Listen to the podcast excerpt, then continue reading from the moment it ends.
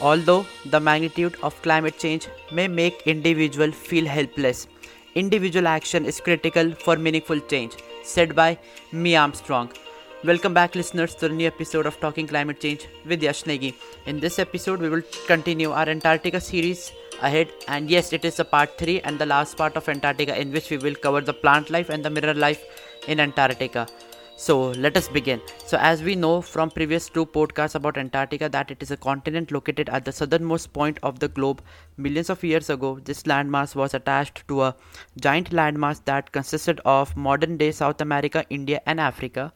Powerful underground forces ripped a large piece of land from this giant landmass, which then drifted to its current position at the bottom of the globe.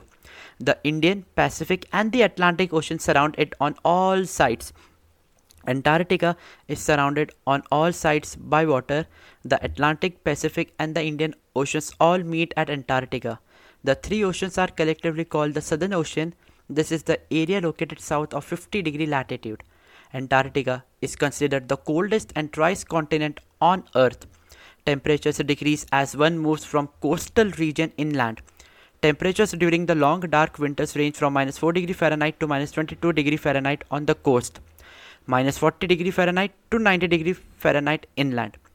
During the summers, coastal temperatures average 32 degree Fahrenheit, occasionally climbing to 50 degree Fahrenheit, while the inland summer temperatures range from minus 4 degree Fahrenheit to minus 31 degree Fahrenheit.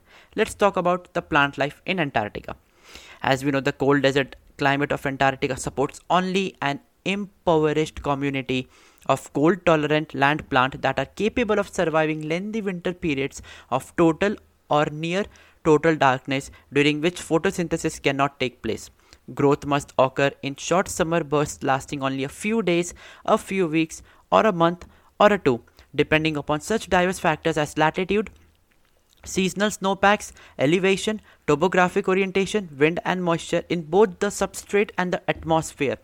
Moisture is the most important single variable and is provided mainly by atmospheric water vapor and by local melt surprise from fallen snow drift snow, and permafrost. Stream runoff is exceedingly rare because extreme cold, high winds, and arbitrarily in- inhibit growth even in summer in most areas.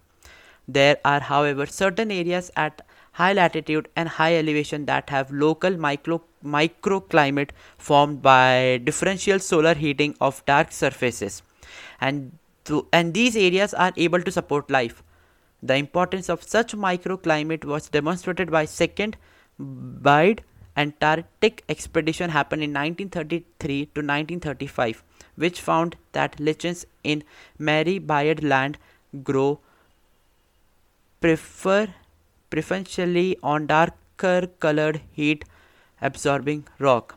Humans have greatly influenced the natural ecosystem in many Antarctic and subantarctic regions.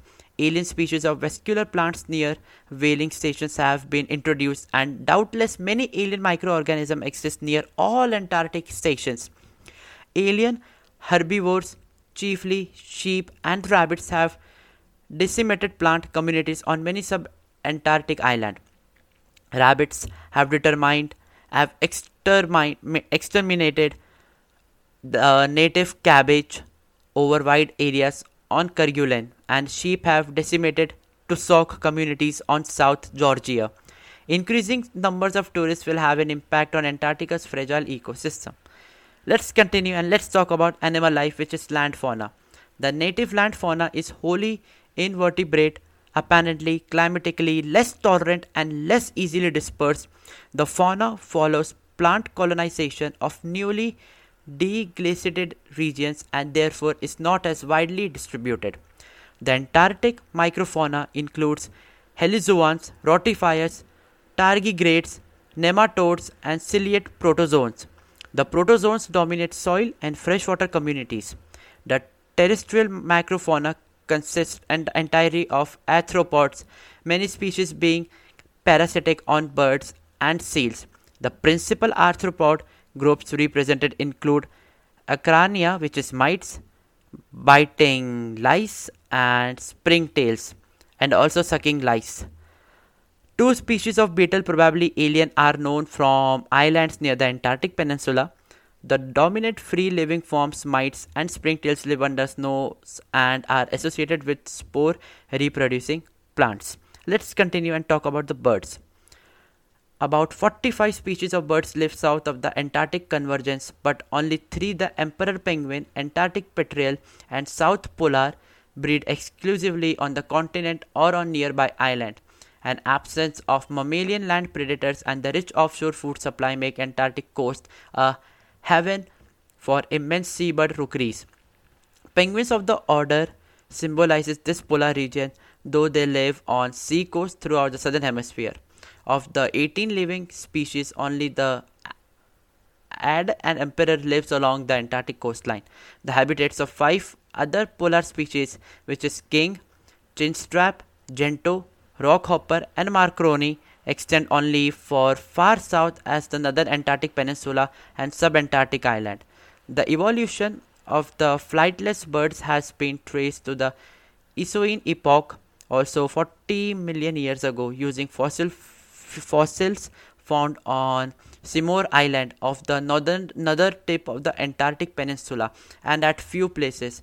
The largest modern penguin, which is the emperor, standing between 3 and 4 feet, which is 0.9 to 1.2 meters, would be dwarfed by some of the extinct New Zealand and Seymour Island relatives.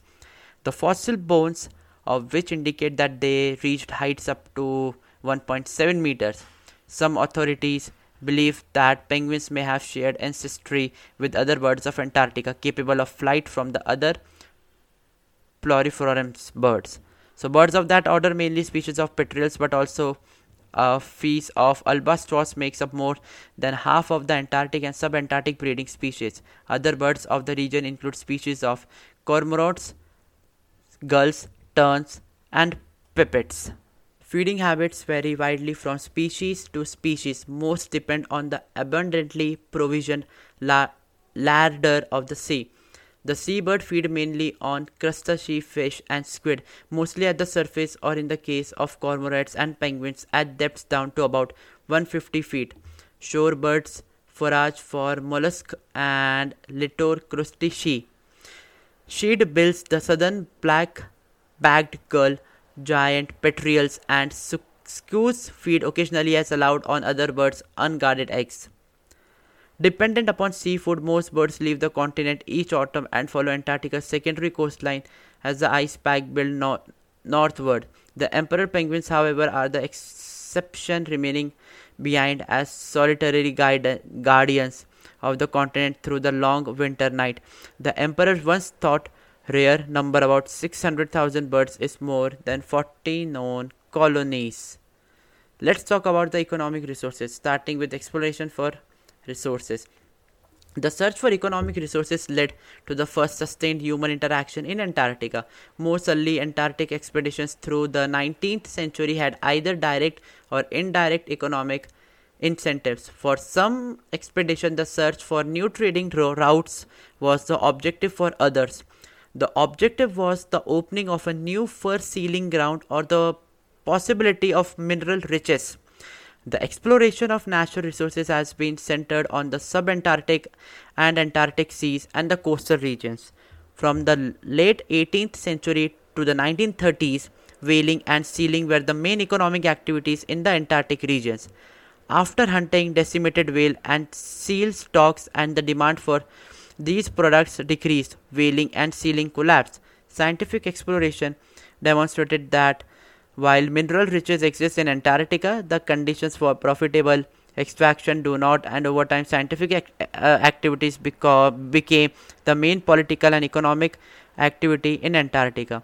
Natural resource exploitation on the continent has thus far been limited to biological prospecting, that is, extraction of bioactive compounds for commercial uses such as for pharmaceuticals and cosmetics. Tourism, while still largely confined to the Antarctic Peninsula, has expanded inland as far as the South Pole. Let's continue and talk about mineral resources. The geology of Antarctica is known sufficiently well to allow rather certain prediction of the existence of a variety of mineral deposits, some probably large. The fact that none of significant size beside coal in the Transantarctic Mountains and the iron near the Prince Charles Mountain of East Antarctica are known to exist is largely the result of inadequate sampling. With exposed rock estimated to form less than one half of 1% of Antarctica's land area, the probability is practically non existent that a potential ore body would be exposed. Moreover, whereas generations of prospectors have combed temperature and even Arctic mountains, it was mostly reconnaissance parties on scientific missions who visited Antarctic mountains. The high degree of certainty that mineral deposits uh, mineral deposits do exist is based on the close geologic similarities that have been observed between areas of Antarctica and mineral rich provinces of South America, South Africa, and Australia, and on the scientific consensus about the configuration of the Gondwana landmass during Mesozoic times. The gold producing Witwatersrand beds of South Africa may correspond to the terrains of Western Queen Maud Land. The young mountain belt of the copper-rich South American Andes continues southward, looping through the Scotia Arc into the Antarctic Peninsula and probably beyond into Ellsworth Land. The mostly ice covered areas of Wilkes Land may parallel the gold producing greenstone belts and platinum bearing intrusion of southwestern Australia. The Dufek intrusion, an immense layered gabbroic complex in the northern Pensacola Mountains, is geologically similar to, though much uh, younger than the Bushveld complex of South Africa, which is a leading producer of platinum group metals, chromium, and other resources resources as well. So scientific expeditions have found valuable minerals in some of these Antarctica areas include antimony, chromium, copper, gold, lead, molybdenum, tin, uranium, and zinc. None approach a grade or size warranting economic interest. Also, non economic are the very large deposit of coal and sedimentary iron. Because of the high cost of polar operations, few c- conceivable resources, excepting those with high unit value such as platinum, gold, and perhaps diamond, have any likelihood for exploitation. Offshore resources of petroleum, however, are a different matter. You know the finding of gaseous hydrocarbon in cores drilled in the Ross Sea by the Glomar Challenger in 1973 aroused considerably international interest. Since the late 1970s, oceanographic research ships of many nations including France, Germany, West Germany until 1990 Japan, and the United States have undertaken detailed studies on the structure of the continental margin using the sophisticated geophysical techniques of seismic reflection and gravity and magnetic surface. Thickness of sedimentary rock needed for sizable petroleum accumulation may occur in continental margin areas of the Ross, Amundsen, Bellingshausen, and Weddell Seas, and perhaps near the Amery Ice Shelf, and some may also exist in inland basins covered by continental ice, particularly in inland basins covered by continental ice, particularly in West Antarctica. It seems unlikely, however, that fields of a size needed for exploitation are present. If found, any petroleum extraction would be difficult but not impossible in the offshore areas, as technologies have been developed for drilling for and recovering petroleum in Arctic regions. However, iceberg drift and moving ice packs would affect drill ships and platforms more severely than in the Arctic. Icebergs are commonly far larger than those in the Arctic and have been deeper keels. They scour the sea floor at deeper level and would be more likely to damage sea floor installations such as wellheads, pipelines, and mooring system. These problems, though great, are far fewer than that would be encountered in developing inland mineral resources of any kind. Thus, petroleum is generally considered to be the most likely prospect for exploitation in Antarctica. There is still little potential for its development before reserves are consumed from more accessible areas throughout the world. Even if accidentally found through scientific studies, mineral resources cannot currently be commercially explored or exploited under the 1991 Protocol on Environmental Protection to the Antarctic Treaty. So, this was about mineral. Let's talk about the biological resources. Marine resources first attracted people to Antarctica and provided the only basis for commercial activity in this region for many years. More marine resource extraction takes place in the subantarctic and the rest of the southern ocean that in the waters of Antarctica's continental shelf and continental slope which can be piled only by ice capable vessel Commercially, fur sealing began during the second half of the 18th century in the Falkland Island and rapidly spread to all sub-Antarctic islands in the seal to supply the wealthy markets of Europe and China. The industry made immense profit, but the toll on mammal population was equally immense. Early accounts relate that millions of skin were taken from the Falkland during the mid 1780s. Within the century, however, the herds of the fur seals had all but disappeared. The first Antarctic mammal hunted for their oil well elephant seal. The industry began in 1825 but rapidly declined in the 1880s. And Antarctic whaling began in the earnest in 1904 following the observation of whale stocks during a Swedish expedition to Antarctica. Stocks elsewhere in the world were depleted and technologically advances and demand for whale products such as oil and baleen turned Antarctica whaling into a lucrative industry that peaked after World War One. There are two marine protected areas MPAs in the Antarctic region. MPAs are parcels of ocean that are managed according to the sp- special regulation to conserve biodiversity. The South Orkney Island Southern Shelf MPA, which was declined in 2009 in 36,300 square miles, which is 94,000 square kilometer in area. A larger MPA, the Ross Sea region MPA, was declared in 2017 and is about 598500 square miles in area.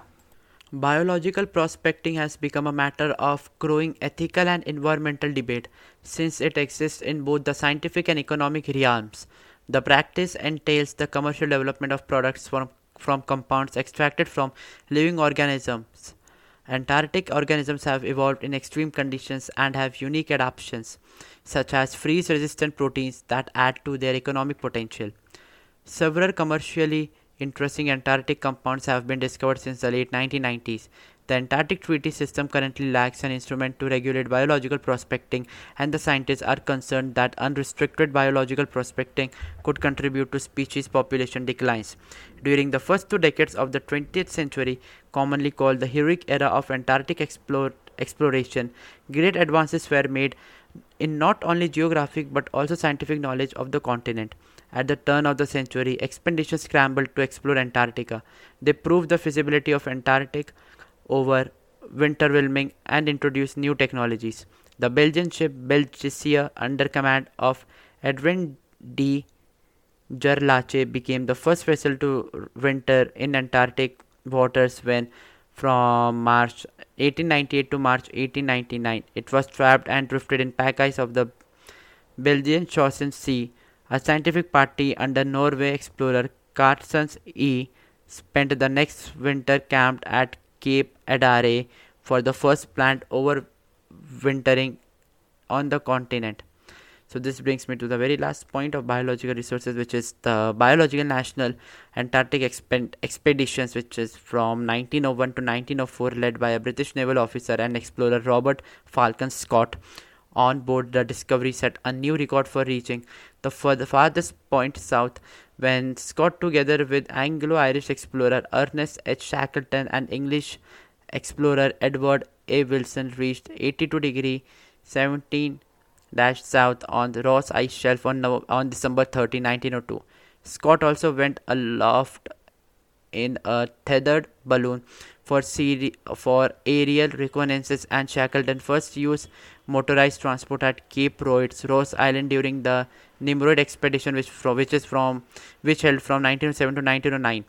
Other earlier heroic era expeditions were launched from France, Germany, and Sweden. Some of were privately funded and some were state funded. Most involved the national of of severe countries. The latter part of the heroic age centered on the race of the South Pole and the Antarctica first. So this brings us to the last point of biological resources. And yes of course the last part of this podcast. I hope you like the podcast and you found it very helpful and very knowledgeable. Keep following me on twitter at realyashnegi and every suggestions are welcome in the email id given in the description below.